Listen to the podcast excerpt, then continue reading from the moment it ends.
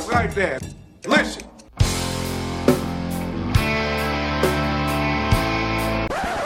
Ah, you know what old Jack Burton always says at a time like this? Cool? Jack Burton, me. Wakanda forever! Kawabunga. Friend of mine? I am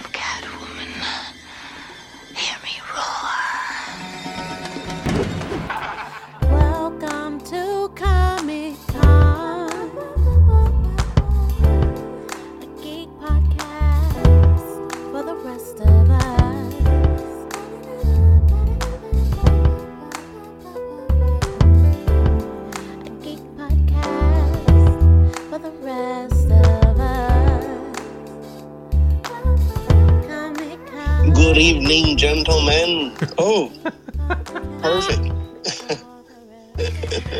Was that who I think it was? Was that uh, was that our guy from Django right there? That was a bad Heath Ledger. Oh, that was a bad. He see, I was thinking you Yeah. were doing the German. Uh, oh God, what was his name? Christoph Waltz. Christoph Waltz. Yeah, from Django. yeah. Good evening, gentlemen. You know? That's how bad it was. I was trying to do Heath.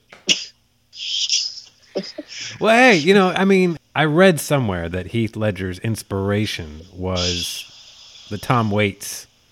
You know, and so Tom Waits Mm. was known for throwing people off with his accent and his, you know, minor nuances, and we'll just go with it.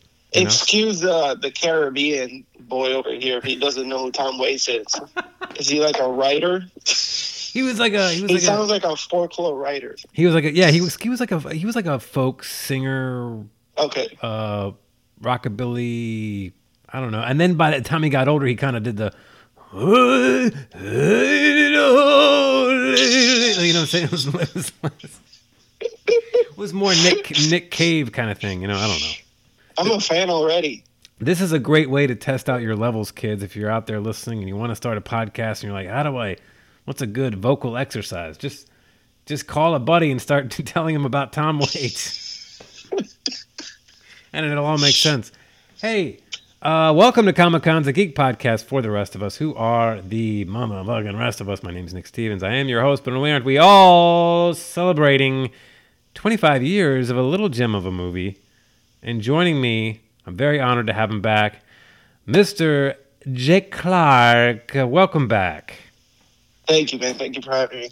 Hey, th- seriously, thanks for doing this, and I appreciate your flexibility. You know, Baby Z was doing another set at the comedy store tonight. I'm, I'm telling him, I'm like, bro, it's time for bed. It's a weeknight. It's a school night. Not that he's got school or anything like that, but you know, some of us got moon-based jobs the next day. You know, He had that sugar today. I don't know what he had, man. Every anytime he goes to the in-laws, it's like, I'm staying out. You know what I'm saying? And he's not, he's not, he's not Oh yeah, it. he's at the in-law, so yeah, they're they're giving him the cookies Oh, and yeah. spoiling him and the Mhm. sugar, all that ice cream stuff. sandwiches. Yeah, you know, brothels. You know, I wonder where a guy like me could get a little excitement. Uh. You know, that's I only know one voice. You know, you know, Beetlejuice, Michael. Keaton. If you don't know, you googs, kids. Jeez. How are you? How are you? How are you holding up? I'm doing fine, man. Um, holding up pretty good. Um, here in sunny Florida, I've been Mhm. able to kind of like, you know, stay sunny throughout this whole freezing ordeal Yeah. that well, most of the good. country's going through right now. I guess uh, it's a guess maybe appropriate. You could say we, we're doing Fargo. Yeah, I didn't even think about that. Um, I always try to do these things close to their anniversary, and uh, it's a movie that's always stayed close to my heart because I've always loved the Coen Brothers. You know, Yeah, I saw I saw Raising Arizona, but didn't really wasn't old enough to really gauge like at the time like oh what the what the film was really trying to say. I was just kind of like oh it's Nick Cage and they're trying to steal a baby and hilarity ensues. But then I saw Hudsucker Proxy, and that that like did me in. That was like that's what so I was mm-hmm. like that's what made me want to see this because I, I love and I still love I own it. I own it on the video on the Voodoos. Um, I fucking love Hudsucker Proxy. You know what I'm saying? And, Yeah. uh, a lot of people don't know that, but it's a it's a another hidden gem. a lot of people haven't seen it, myself included. Unfortunately, I gotta Really? I gotta check that out. Yeah, I want to see that because I've been kind of deep diving, you know, the Coen Brothers for the last couple of days, Um, and that's one of those that I was like, "Oop, missed that one. Definitely got to get on that." Um, my, I think my earliest memory, I think it was a Raising Arizona. Definitely, I think I was too young, maybe at the time. Right. I was like maybe seven or eight, Yeah, I was. and it just freaked the heck out of me. I guess I would have been in high school because this came out, like I said, 25 years. So 25 years ago would have been 1996. So like around March of 1996. By the time this goes up, we'll be right on the dot, kids. Because you know how I like to stay right on the money. If I can't touch it, I'm gonna be right there. You know what I mean? And I'm pretty sure like I was probably like in high school, like you know, freshman or sophomore year of high school, and that's right around the time I was like starting to watch, really watch movies, like not just put on a movie like. Get up, come on, get in the van. What are you doing? Holy shit! This thing will make you a sexual tyrannosaurus. You know what I mean? I was actually watching movies and be like, Oh, yeah, the cinematography, and I, I see that. Uh, I, I, that's good. you know what I mean? Did you ever get to a point like that when you were watching movies growing up? Like something changed? Like when did Yeah. that when did that change for you when you actually started looking at movies like differently and not just like, oh shit? In my teens, I guess it was around. I guess it was Braveheart. Oh wow. Braveheart and uh, American Beauty and um, uh, The Last Mohican. I remember seeing those things, and I was like, okay, it's sort of. I started noticing like that stuff, you know, cinema and and music and you know that wonderful stuff. I kind of I grew up um, or matured with those films, and I started watching like the back in those days when people gave a shit, you know. Uh, about the Oscars and all that, Yeah, and yeah. just started know, learning the names and i was like oh wait so okay and, and it is similar to discovering fargo and then oh the coen brothers and oh raising arizona making those connections and i was like okay that was they did that wacky movie when i was a kid it, which was um like kind of like pee-wees you know Yeah, where you're sure. kind of like mesmerized by it but kind of terrified too yeah. and I guess that's what the Coen brothers do really good, right? That they're very extreme. I, I want to say, kind of like studying all the the Fargo and the Fargo series, and uh, a lot of their body of work. They do very dark, um, you know, comedy or or a comedy or or, sus, or suspense, Mhm. right? And sure. it's um these very extreme. So you go extreme weathers, and you know, um, deserts and um, southern, you know, heat and um, humidity, or Fargo freezing. So Right. they're very extreme. Yeah. Well, even like, and and you pointed out something too, the contrast of their movies, right? So you have a movie like, let's say, I don't know, Lady Killers, right? Which is abs- an absolutely absurd movie with Tom Hanks, also kind of playing his out of order kind of. Not that he never did comedies, but it's a very unusual role for him. And then you flip Yeah. it, you know, I think only a few years later, or, for, or for a few years before, No Country for Old Men, which is a dark, Yeah. bleak story. Uh, it's a western in a way, but it's also just this complete contrast of like reflection of, of like parts of of America and like the world as opposed to you know something like Lady Killers or something smaller, even like Oh Brother Where Art Thou, which is kind of more like a fable, and it's it's still very funny and absurd. You know what I mean? And lighthearted in a way. Mm-hmm. So you- Yeah.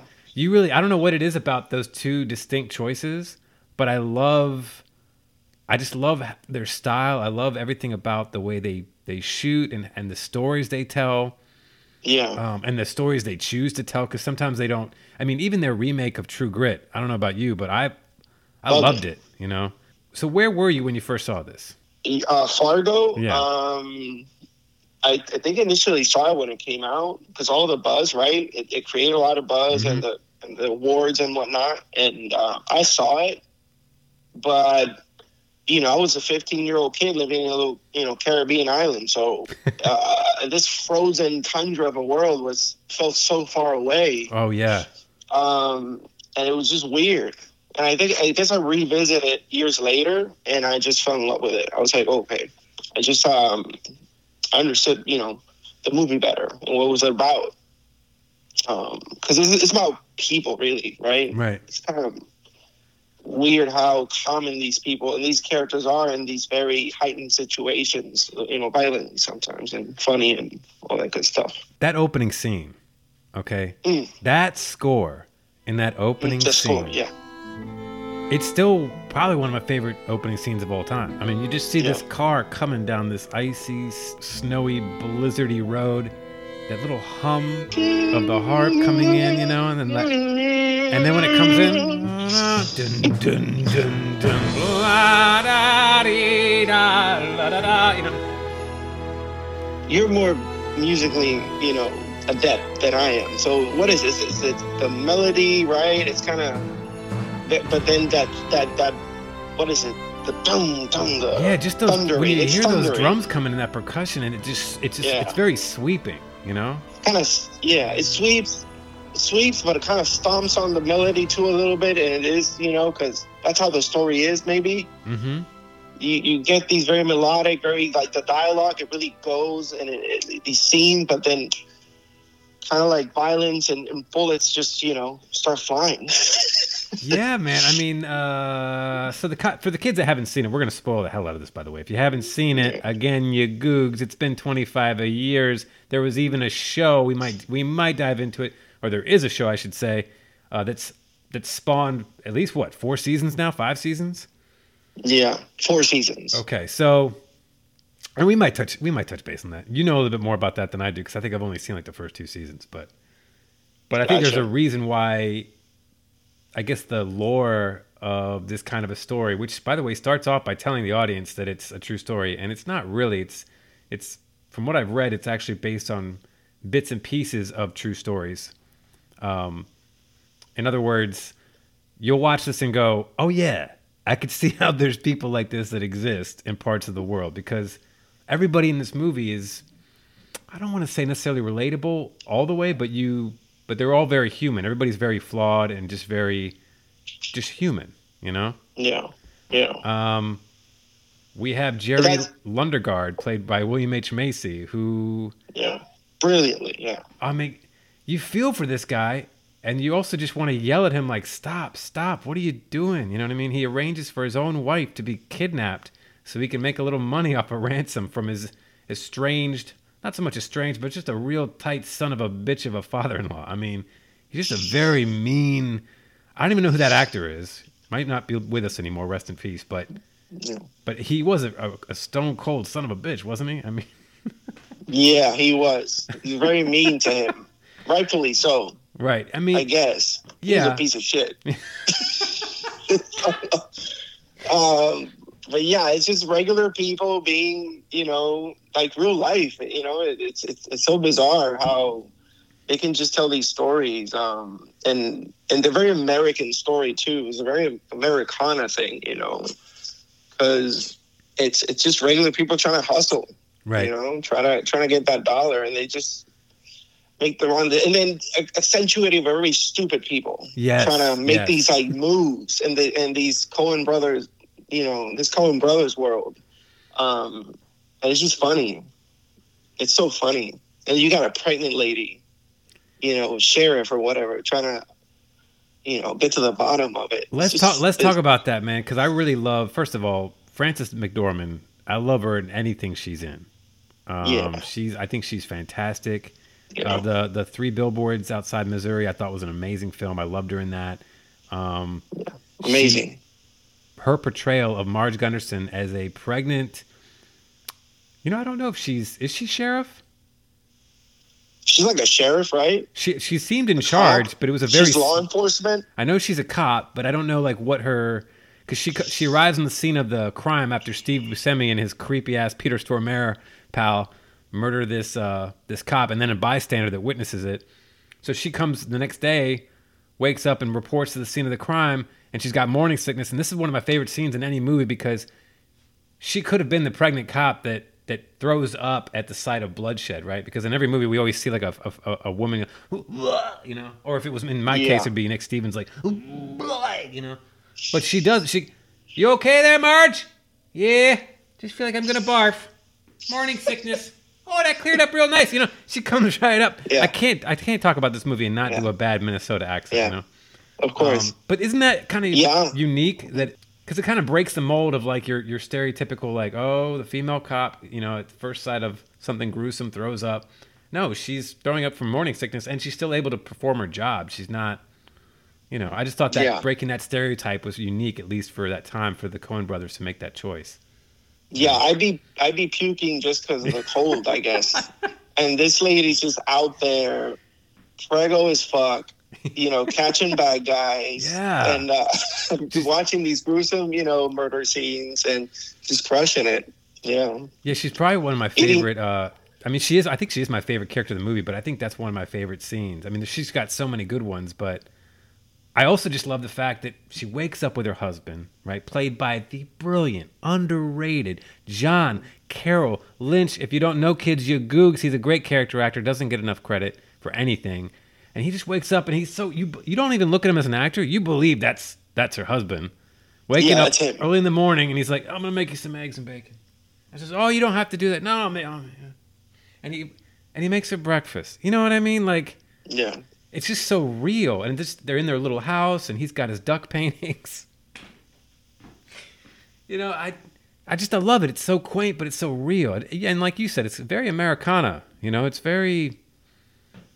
I mean, you can almost see that couple standing outside the house with the pitchfork. You know, yeah. The- oh, the famous painting. I don't know Yeah. who did that. It is, but it's it's a reversal too. That's what you know. It's um, it's a it's a skewed image or a mirror image of Americana too. It's, Yeah. it's that role reversal where the female is the cop. You know, your stereotypical dude. You know, going about a murder case, and she's pregnant, and uh, she's at life and and all the men kind of like, you know, do what she says basically yes. because this world of men, you know, in Fargo, it's like a micro of, the, of a macro, I guess. I don't know if I'm going too deep with this, but yeah, you know, we're men, we just fuck everything up. We just want that money. Yeah, we do fuck it up. and uh, and uh, then the female comes along, you know, the the Coen brothers who make great sci-fi um, filmmakers because they're they're great like um, world world um, creators. Um, Right. What do you call that? world builders. World builders, Yeah. yeah. Yeah. Excuse me. Um, sometimes I I think in Spanish and doesn't come out in English. It's- Hey, no, hey, speak away. You know what I'm saying? No, seriously. so yeah, they they they're great world builders. Um, so they just do it in you know these very real but heightened you know setting. Yeah, no, I'm with you, man. How do how much do you love Steve Buscemi? Because this he was really young in this too. This might have been, I'm pretty sure it was post Reservoir Dogs, Mhm. um, but he was still relatively up and coming in a way. How do you how much do you love him and his partnership with? I mean, obviously they're playing horrible people, but just Yeah. his portrayal of it. I mean, and they're both so. I don't even want to call them dumb because I feel like he's obviously the dumber one, or maybe just the maybe just Stormare is just so good at playing creepy and cold that we don't know his intellect Yeah. level. We just assume he's just evil to the core. I mean, he shoots that cop in the opening scene, and you're like, did you really have to? Couldn't you just sped off and I don't know, or wounded him and Yeah. sped off? I don't know. Yeah, they're just uh, fun, dumb animals, man. Yeah. And uh, Buscemi just plays it brilliantly because he just talks himself in and out of these crazy situations. Um, and then again, extremes, right? You got this partner of his who just doesn't say shit. And he's probably again that that we always have that character, right? In, a, Right. In uh, Coen Brothers project, that dude because it's sort of supernatural too. You get this very comedy, you know, anchored to reality kind of a thread, but then you have this like supernatural kind of like violent or crazy, you know, crazy characters running around in this world. Uh, so I think it was great to pair those two together, and uh, it sort of unravels too because you you first meet them and you think there's history there because they're like an old couple. Yeah. you know, you know, the the, the, the, dad that like tells the same stupid jokes all the time, and the mom's like just like, oh, shut the fuck up, and and she secretly wants to maybe like strangle him, Mhm. or but this dude does strangle. Like, he's a crazy murderous, uh, insane person, and uh, but Buscemi, yeah, but there's like you know flapping in the mouth and just his dialogue, and he's just he's brilliant in it, man. He's just great. I've just listen. I've been in a lot of situations. Okay, I've told a lot of stories on this podcast, but so help me God, I just can't imagine that I'd ever be in a situation where I would still feel the need that I could get away with mouthing off to that creepy Peter Stormare. I'm sorry, dude. Peter Stormare, I love him. He's great in everything he does, but you're creepy. I would never mouth off to you. I would. no, I wouldn't even mouth off to the Russian version of him in Armageddon. You know what I mean? I'm just like, I don't know what you're gonna do. You might shank me. I, especially that version, Fargo version. Like I would. The second he started getting creepy, I'm out of there. Which would probably be in the Yeah. very beginning. I probably would have never paired up with him. Yeah. Especially Yeah. if you're Steve Buscemi's size. Like I'm, I'm a relatively small size. I might even be smaller than Steve Buscemi. Like I got the Pinocchio body, you know. And uh, I'm not gonna mouth off to a fucking creepy giant with ice dead eyes. You know what I mean? yeah. Just come Yeah. on, it's man. it's all about these like characters that are way over their head, you know. Way over there. they just don't know. Again, with like um, they're animals. Uh, there too. There's like this. I, I read somewhere that they're like animal representing the characters, like the ducks with the husband. Like he paints ducks, Oh, interesting. and also in the they they they they open that up also in the TV series.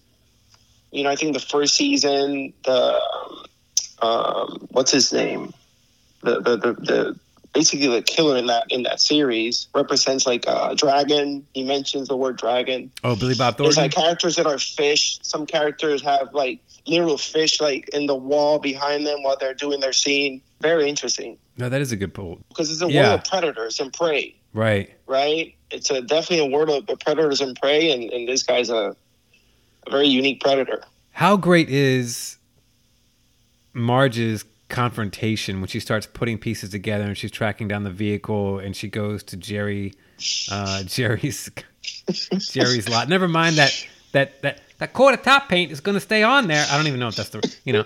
And then she confronts him and things start to get escalated. How great is that tension in that scene when he's like, "Ma'am, that car's not from this lot." You know, now I, I, I I'm complying. You know, darn tootin'. You know, Dark dude. darn tootin'. Like man, so I had a, I had a boss at a moon base many many a moon ago, and he was from Minnesota, right? And he'd get mad, and his faces would just light up. They get really red, you know. His cheeks would. I don't know why I said they to his face, like he had multiple faces. he, he had like three heads. No, but he had um, his face would get really red, you know. And he'd be like, "Y- you know, I didn't fall off the turnip truck yesterday. And I'm look, I'm looking at him. I'm like, he's not that much older than me. like where? But yeah, he sounds ancient. Yeah. well, it's kind of like uh, maybe the the accent doesn't the accent doesn't help too. You I know, think that's what it talk. is. I mean, because it is kind of like this. I'm thinking of like midwestern, you know, values and people like that that are just so they're so nice. oh my god, yeah, So I guess when they lie, it's like you know you can tell. yeah. And, and yeah, And even It's- it's and even when, in, even in her confrontation, where she kind of the smiles go away, she's not being Mhm. polite anymore. And for a split second there, she's like being a dead serious cop on a case, and she goes, "There's no Yeah, need to get snippy with me." Yeah, she turned it. Mhm. Um, I read something else that she when she when she was prompted to do like an impression of her character. I don't know what circumstance it would have been, but even on set, she couldn't do the voice or do the, do Marge's character until she had that wig back on. well, the hair. Yeah. I saw that. Yeah. Yeah. So I thought little things like that are, are kind of interesting. Um, and I also read that the Her directors. boobs froze. You read that? yeah, I read that too. Her the boob. so I didn't. I honestly didn't think it was fake. I thought like I thought she was really pregnant when she. I thought I remembered reading somewhere that she was really pregnant when she did this because there's there's other cases of that in other films. You know where other people. Yeah. But uh, I had totally forgotten that she was wearing a. Um, I guess what do you call it? Like a, A garter. fake, Yeah. fake garter. Yeah. Yeah. and it was filled with like bird seed, and then she left it in the trailer, and the silicone breast popped, and Yeah, because the silicone breast um, froze, and I guess they they popped the next day. They still try to use them, and they pop.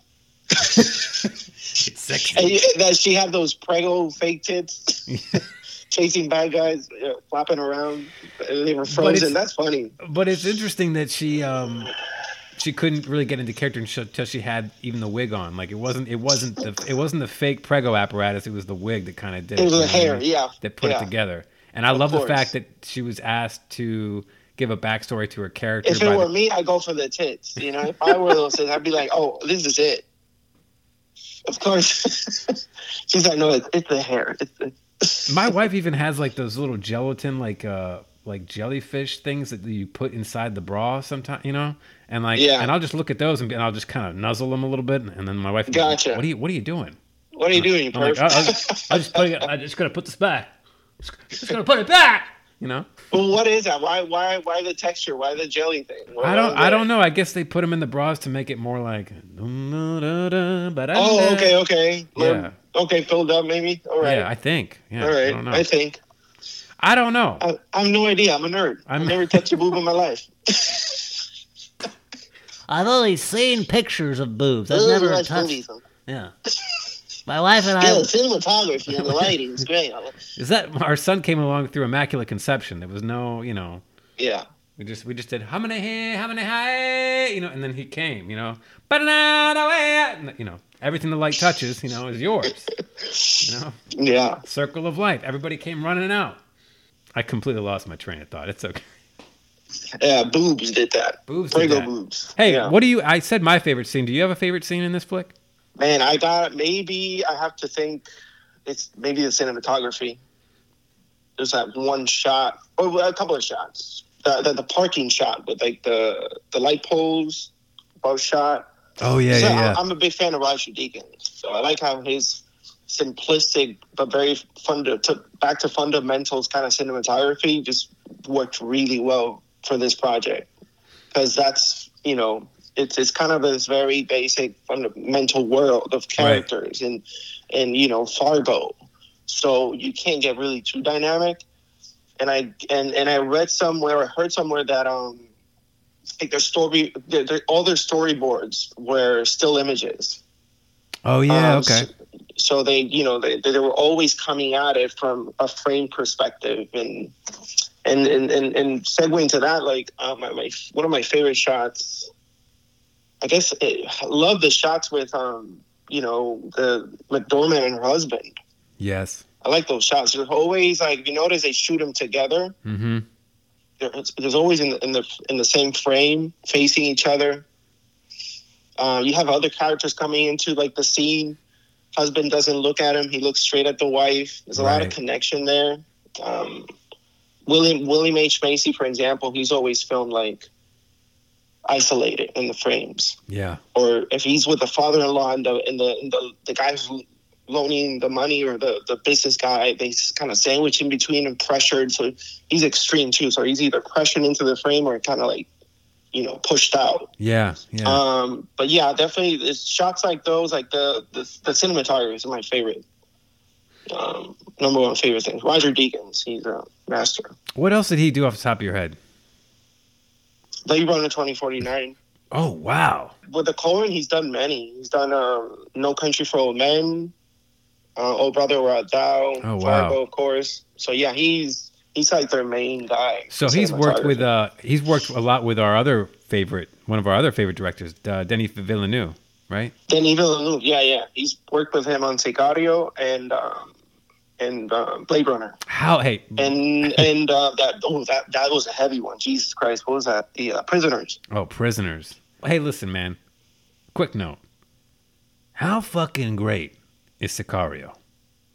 Oh, it's phenomenal. I mean, perfect. I never saw. I didn't know. I, I I'd seen prisoners, and I was like, well, that was kind of a mind fuck, you know. That was dark, some dark shit. Didn't leave you with a good feeling in the end. You definitely needed a hug after you finished watching that one. Then you're Yeah. sitting in the theater watching Sicario, and you go, wait a minute, wait a minute, you know. yeah, I mean, Yeah. just this, just this, just that world is fascinating alone. The performances were great, but damn, when you see Benicio del Toro go in that house and take out that family, Jesus oh Christ. yeah. my god. And it, and it, and they took a. I want to say because I know Denis is. I'm pretty sure I saw a list on there of his favorite films of all time, and one of them was uh, I think it was No Country. Or uh, he's a fan of the Coen Brothers. I want to say they did take a page out of the Coen Brothers like editing style for his like Sicario and some of his um, projects. Oh, okay. having Roger Roger Deakins on the project really helps too. I'm sure because the Coen Brothers have a very very unique style because they pretty much perfected it. Right, they've always done the same, like either comedy or comedy suspense or black, you know, or a dark comedy. Right. Um, So when they edit for suspense, they really do it their way in a very specific way. And I and I feel Sicario kind of like is an echo of that. It's like they, you can almost feel like it's in kind of in the same world. No, I, absolutely. I was gonna say I feel like in a way, the way I feel like No Country for Old Men and and and Sicario are in the same world. I almost feel like as I'm watching Sicario and Fargo, I almost feel like Better Call Saul and Breaking Bad are in the same world. I feel like Yeah. all that stuff for some reason I don't know. It's the style. Of again, none of these things have tits, lasers, and robots. You know what I mean? Yeah, Yet, yet, however, I can watch this shit and I'm compelled. And I guess because when the story is so humanly basic, and there's there's a, there's bloodshed and struggle, but there's comeuppance and people get what's coming to them in a way, not all the time, but most of the time. I think that's still engaging. I mean, yeah, you know I mean? consequences. Exactly. There are consequences to our actions. consequences. hmm Right. That's something that's um, abundant, especially in Coen Brothers films. There's there's so many consequences to the um, to your actions, and very deadly.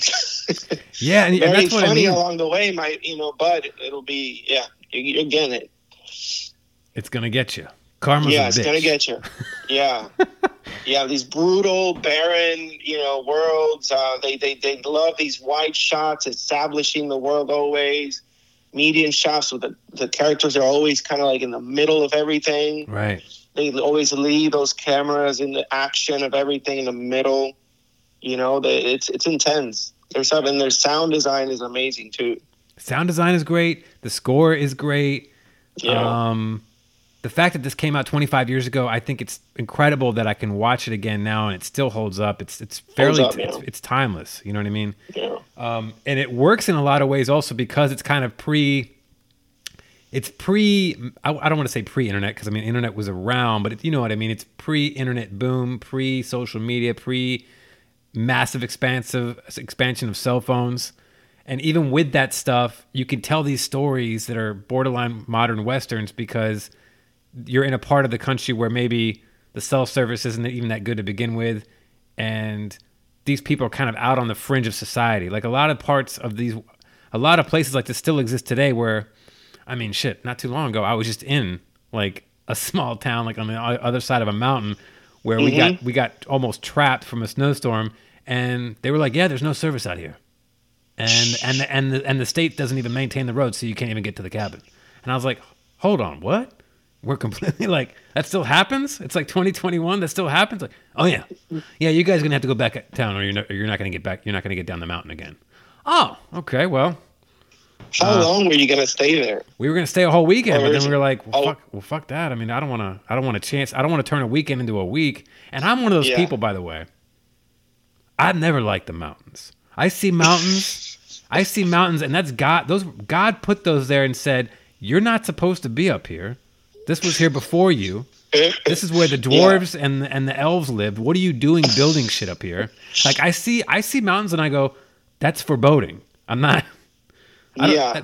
We were not. I, last time I checked, I was not given uh, uh, hands that are meant to like scale massive jagged edges of cliff. You know what I mean? I got And you. yeah. I, I get I get up there and I'm driving and I'm hugging that that wheel and I look down and it's just fucking instant death. it's like this huge wave of rock just froze, and you know, Oh, dude, it's uh, it's it- yeah, it's it makes- impressive. it makes no sense to me. I mean, it's beautiful, but my wife's like, Yeah. I, I love this. Is what I've always wanted to do. This is beautiful, and I'm just like, God damn. Yeah, come out to the coast, have a couple of laughs, you know.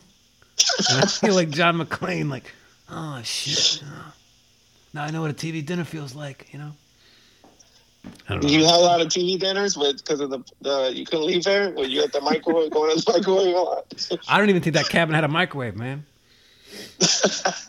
I would have I would have had to uh I would have had to eat the dog or something, you know. yeah, But you know, needs garlic. If you don't know, you googs. yeah, googs.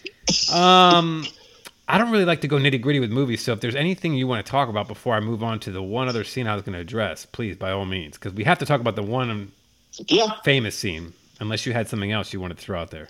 no, it's rocking. The wood chipper. Mm. Spoilers, kids. That Steve Buscemi mouthed off one too many times. and our creeper Gargonzola, uh, Lucky Turkey, Peter Stormare, wasn't having it. No, not at all. I find it fitting that he went mouth first into that motherfucker. Oh, I didn't even think about that. You're right. yeah, You're he right. Because he's got him. He's got the feet in there when she rolls up. He was probably still talking. He was he was dead. Um, fuck. Yeah, that's a good point. I love. I love that. That the score and the tension when she rolls up on him and draws the gun. Yeah, You you get the feeling that she probably hasn't drawn a gun on that many people, not because she's inexperienced, but because, well, there just hasn't maybe been a lot of that in that small yeah. town. Well, the build up, the build up has been is great to that, you know, Yeah. that scene because it's it's the buildup of the plot, and she finally gets to her man. You know, this is a personification of evil, you know, of true evil in this world. Um, and he's built up his, you know, because you know he's bad, and then you're like, oh wait, he's horrible. Oh my god, he's malevolent. Jeez, he's the devil, and right, right. he's putting this dude in a wood chipper.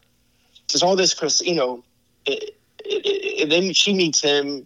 It, it's horrible. I, I heard that was a true story, right? I mean, it was kind of based on a true story, supposedly. Yeah, so I think the parts that were, believe it or not, and this is kind of sad because, and my wife makes me watch a lot of the true crime shit all the time that like gives me nightmares. But, and I can watch something like this, like kind of knowing it's a movie and it's fake, which is weird. So I know it's, I know it's kind of hypocritical, but it just is what it is. Like, but then I watch Yeah. like the true crime shit, and I'm like, ah, you know, I got to watch All Star Superman after that.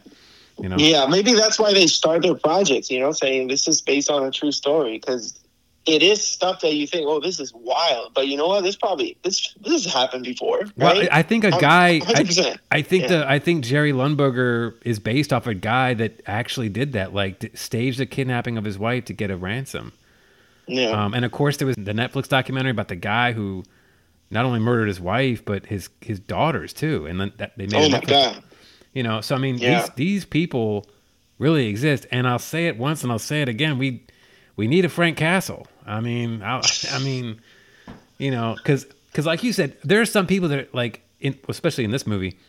I don't want to put words in your mouth because you were talking about the movie, but I'll say it. There are some people like the people in this movie that are just like they're gone, like they've checked out, they're off the reservation. You know what I'm saying? Yeah. And especially Yeah, when you watch that true crime, like how could you premeditatively, you know, construct that to do that? Like this guy wasn't even really a villain; he was just kind of ice. He had like no emotion. He just did it. You know? Yeah. like No emotion. there's no mustache tweezing. You know? There's no. Uh, there's no there's no tell there's no mustache yeah, Yeah. there's no um yeah he just like snaps and you're dead right. he just comes out the door with an axe or something bam you're you know Right. lights out and then you're in a wood chipper He's kind of like. he's just um, smoking a cigarette like it's nothing yeah. He's he's kind of like um, and I don't remember his character's name. Javier Bardem's character in uh, yeah yeah that's what i was thinking Mhm. just so cold. That's what made him so creepy. I mean, never mind his look, but he was just ice cold. Yeah. You know? that's um that's something i want to talk about like this there's this because it is these regular old pe- you know people very relatable in a lot of ways. A car salesman you know a pregnant wife trying to do her job and um and then but then there's this side of the you know this aspect of which there's violence of course in the world. We all know that. But I, I, I do like how the Coen brothers take it almost to a supernatural level I don't know if you haven't played Rockstar games, right? Like, um, let's say Grand Theft Auto. I, I'm thinking like Red Dead Redemption, where, um, Which I'm in, by the way. I have a, I have a camera. yeah, yeah. No, I got you. But th- there's always like this supernatural aspect to to, to like violence, and uh, there's like this um cosmic intervention sometimes. You know, when you think about it, it's a car going down. Let's say Fargo season one, right? It's like the, it's about animals like predators and prey Right. right? And then Billy Bob Thornton's character, it starts off because he he almost hit a deer. Right. You know, it's a wolf, it's a dragon who got messed up by a deer, Right.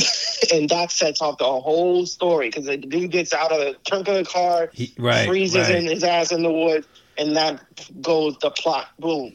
It's you know, is it is it God? Is it cosmic intervention? You know, there's like, is the devil around here? Is he walking among us? Is, is this this dude who put him in the wood chipper? Right.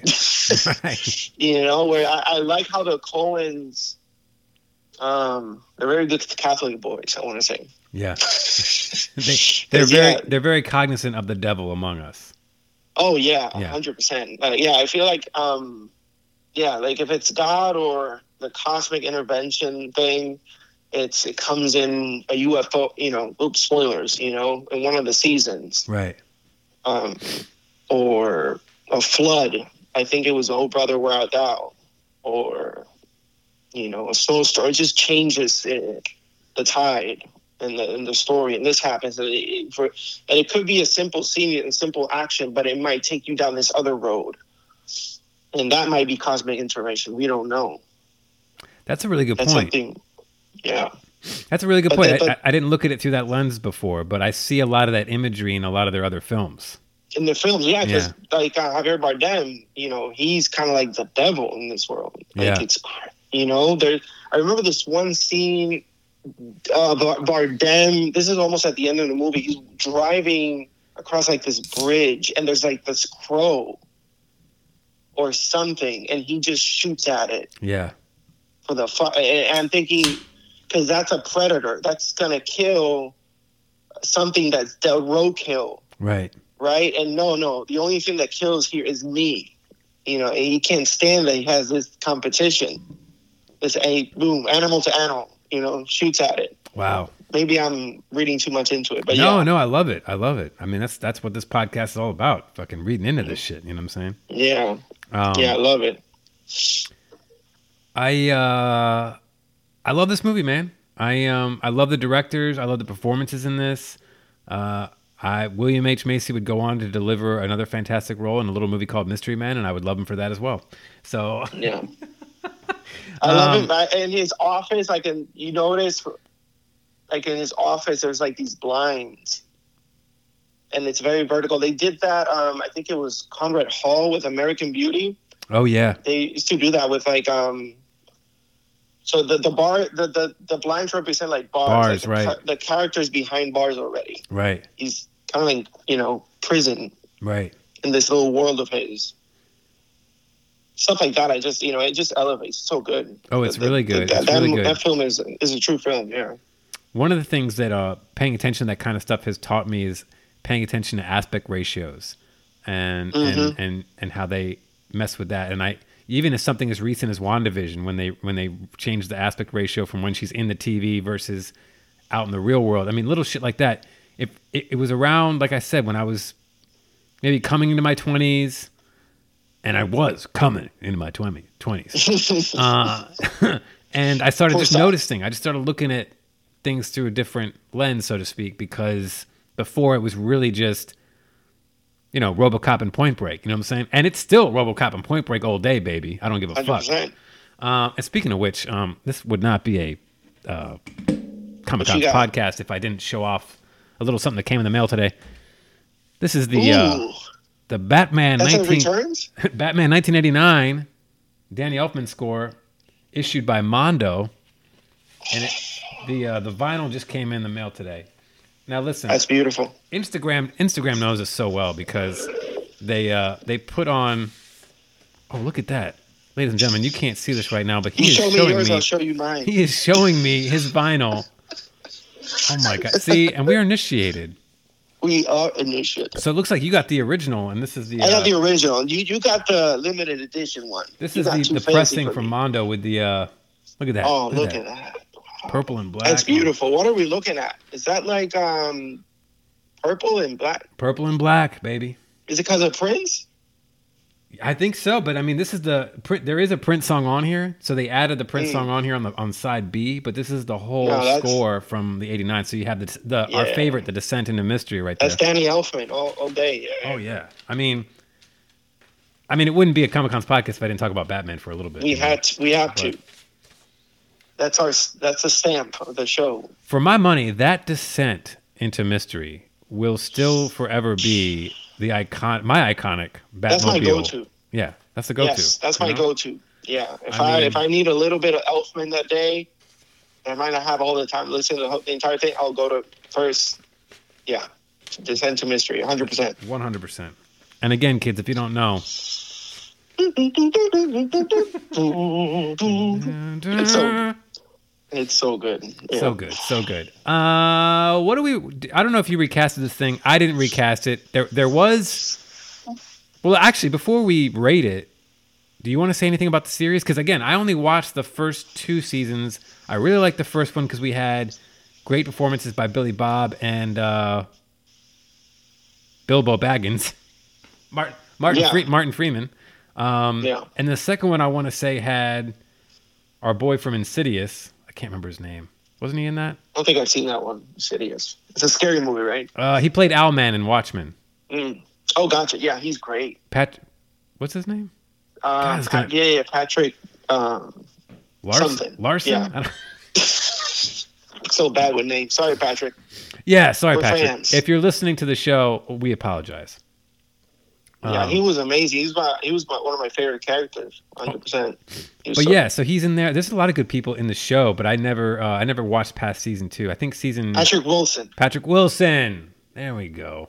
Yeah, and Bob Odenkirk. he Yeah, was man. In that too. But he was in the first season. Oh, he was. Yeah, I think so. I'm gonna have to go back yeah, through it great again. cast. I don't know, man. The, this it, it attracts a lot of talent, of course. Um, just to have the Coen brothers attached to the project. I think they were producers. I Mm-hmm. think the showrunner mentioned, I think in an interview that I don't think he didn't think they even read the scripts. They Oh, just really? gave it a green light. Yeah, the Coen were like super hands off. They were like, yeah, they blessed the project, and that was it. That's the reason why Billy Bob uh, got on the project. As soon as he heard that they had the Coen brothers blessing, they just, you know. But yeah, phenomenal. My first, uh, my favorite seasons are the first two. Yeah, for sure. Right. Yeah, really good. You said it fell off after that, right? Um, it, it, it I I don't want to say it got a little bit more intricate. Okay. me. maybe too intricate. I'm not that smart. So, Um, but it, but it was better than Tenet, right? yeah, I mean, yeah. Better than Tenet. Yeah, Tenet, Jesus Christ. I, I make it my Maybe new goal in life then. to just assassinate Tenet any chance I get. So Yeah. the other night, Pal and I were reviewing Virtuosity, a, a Denzel Washington obscure gem from like the 1990, 1995, and we I just had to slip it in there. I was like, it's better than Tenet, right? that might have to be a new rating on the show. Like, I learned I, I learned something um, from Tenet. Just never never go full Nolan. That's the thing. never go full Nolan. Never go full Nolan. No. Yeah, don't don't go full Nolan. Never go go- full Nolan. I don't know. I don't know. I don't know. I was singing country all of a sudden. Um, yeah, no, the TV series is, is really good. Highly recommend it. It's very well written. Um, all like the production bits that you want from a Coen Brothers, you know, movie, they're there. Like Right. music, you know, script writing, you know, um, production design. They're big on production design, so it's it's all there. It's phenomenal. I love the first two seasons are my favorite. Yeah, The first UFO was my favorite. the first season is a good entry point because Martin Freeman is very much like a Jerry Lundegaard. Um, Mhm. His character is very similar in a lot of ways, kind of like a a would be Yeah. underdog kind of person that's getting stomped on. Although he's not quite as scummy because he doesn't try to stage a kidnapping Yeah. of his wife. You know. Um, Yeah, he's the, he's the prey. He's also the prey in this Right, world that's right. trying to like flirt with these, you know, predators, and it does not go well. it does not go well. Uh, I think he's the fish. There's that one when he hits his head against the wall in the basement. yes. He bloodies a fish. Yeah. So it's kind of orange. Yeah. Yeah. Yeah. And I, I I saw somewhere, yeah, he had the orange jacket with him at the end of it when he, you know, met his end. Right. And where did he die? He went into the into the water. He went into the the frozen pond. See, well, there you go. And that's Yeah. why you're on a show because you see the analogies. Yeah. I didn't even pick that up. I was like, oh, dang, he dead. A ding dang dong. He gone. I don't like mountains. They scare me. I don't do that. I don't do that voice enough. I should do the old Yoko voice more often. My wife and I, every time we make fun of What's of a you, Yoko voice? I mean, maybe I know. Maybe I heard it. Sure. What, what would that be? well, just any, any, my wife and I, anytime we make fun of, you know, Yeah. the other side. Uh, we always we always give them that voice. I ain't wearing a mask. Code red. I need some more code red. You know. Um, hey, More code red. yeah, more code red. Get, they drink it by the gallon. You know what I'm saying? It comes Oh, out. It comes out of their water fountains. You know. Yeah. Um, and they still think the election was rigged. Hi-oh! Uh, sorry, kids. You know we don't we don't get political on this show. Okay, I'm just saying. But if but I think if you listen to the show, you know, you know, you should Yeah. know. It can be funny. You know. It can be funny. you know. Uh, let's rate let's rate this thing. At the top of the heap, we have seven beautiful ratings that we use. I, I described them as beautiful Only many seven, many right? ago, and uh, I just stick with that adjective. I, not, I don't know if they're really beautiful or not. I've never met these ratings. I talk about these ratings. I'm just assuming that they're beautiful, but uh, we added one, of course, at the top of the heap, and it is risk COVID good. Then we have Call to work good, then movie theater good, home video good, catch it on cable good, sick with the flu good, and solitary confinement good. What do you say, Jay? I say all of them. All of them. All of them. This is the first one on the show. Wow, I don't think we've ever had that before. So if I'm sick with a cold, I want to watch Fargo. wow. If if I'm in containment somewhere and they don't, they ask me if you only gonna watch one movie, what would it be? I'd be Far. Give me Fargo. Hold on, hold on. I don't think you really mean that. So hold on. You're in. Let me just hold on. You're in solitary confinement, and you just you haven't seen sunlight in like weeks, and somebody Yeah. just you have a TV in there for some reason, and somebody slides a uh, copy, like a Blu-ray copy of Fargo, Yeah. under. The, you're gonna still watch that? For one, the score, and second, Buscemi eating uh, wood chipper. Yeah. Oh, okay. Well, I guess you know. I guess yeah, because you are in solitary confinement. You haven't seen anything in weeks. It's Roger Deakins, baby. I love. Yeah, and there are there are some there are some Totskis in this movie because there's prostitutes. I forgot to mention this movie does have one of the trifecta. There are some tits. Yeah. There are some tits. Yeah. So if you're in solitary confinement, it might get you through. It might get you through. uh, you know, I would think um, I'm going to say this movie is home video because I think while I wouldn't risk COVID, I wouldn't call out of work, and I don't know if I'd go out to even under normal circumstances. Well, I don't know. It probably would be pretty cool to see this on the big screen. But one thing I know for for a fact because I do own this movie, uh, it is home video good. I think it's ownable. Re- the rewatchability is there. Um, it's kind of grim, but there's a like you said in the beginning of the show. It's got it's got enough uh, of, of of an imagery and a message in it that's retainable and relatable that you can kind of just watch it again and again. It's not something that it's not a one and done. You know. Yeah. So I, I think for all those reasons, I think it yeah, I think it's I think it's home video good. But I also appreciate and respect your rating that it's all the above.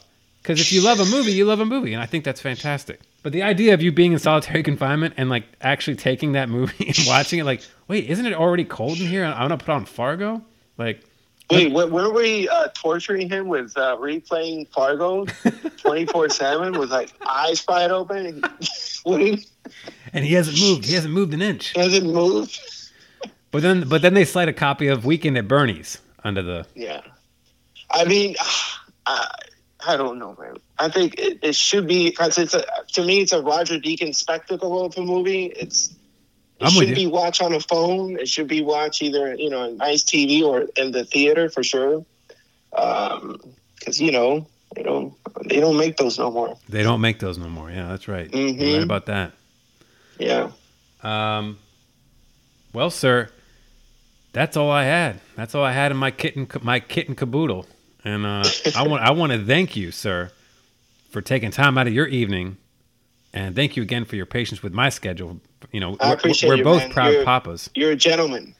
Well, you, You're, sir, Um, you, sir, are gentle and manly. of course, very, very gentleman-like and manly. No, you're a scholar and a gentleman. I, I, like your shirt, that. man. Oh yeah, You got the yeah. coolest shirt on. I got uh you know, it's kind of sad that our boy Leto is not represented on this shirt. It, they Not yet. This movie, the Joker movie with Joaquin was like wasn't even out yet and somebody made this shirt. So they had Heath, Cesar Cesar Romero, Cesar Romero, Romano, Yeah, Romero? Romero. And then uh, Jack Nicholson. And they threw Joaquin on there before the movie was even out. So we didn't even know if it was going to be a, sh- a shit show, but somebody put him on and they left Leto off. Poor Leto. You know? probably Leto doesn't want to share the shirt. He wants Yeah. his uh, own. Oh yeah, yeah, yeah. I can see that too. That's he's gonna be. He, he's Christ now. So yeah. We're gonna flip it. you sent me that picture of him on the set, and you were like, "What? What is he doing? Like, what is he? What is happening?" And I'm with you. I'm with you. I'm like, what? What does that happening? come out? Justice League, Oh, the Snyder Cut, Snyder Cut. Yeah. March 18th. And guess who's going to be calling out of work on that day, baby? he's not really calling out of work. He's going to put a leave request in because he's a responsible employee and he's going to take that day off. But for the sake of the ratings, he has to say call out of work so that it fits into that that that caveat of goodness, you know. He being me, of course. Hey, me! Shut the fuck up! Okay, Hank. Jesus Christ, God, you just came out of the stairwell. Uh, listen, Jay, thank you for doing this again, man. Seriously, it was awesome. Thank you, man. I- I'm a fan. I'm a Thank fan you. of you. Appreciate it. And uh and Kamakanzi's listening out there. If you haven't seen the movie, go watch the movie. Email us kamakanspodcast at gmail.com and let us know what you think or direct message me on the Instagramsies. Don't worry, you too, OnlyFans. You too can message me too and just say it's not a real penis. Uh, but whatever we said on the show, don't take it seriously. Because again, it's just fiction. Welcome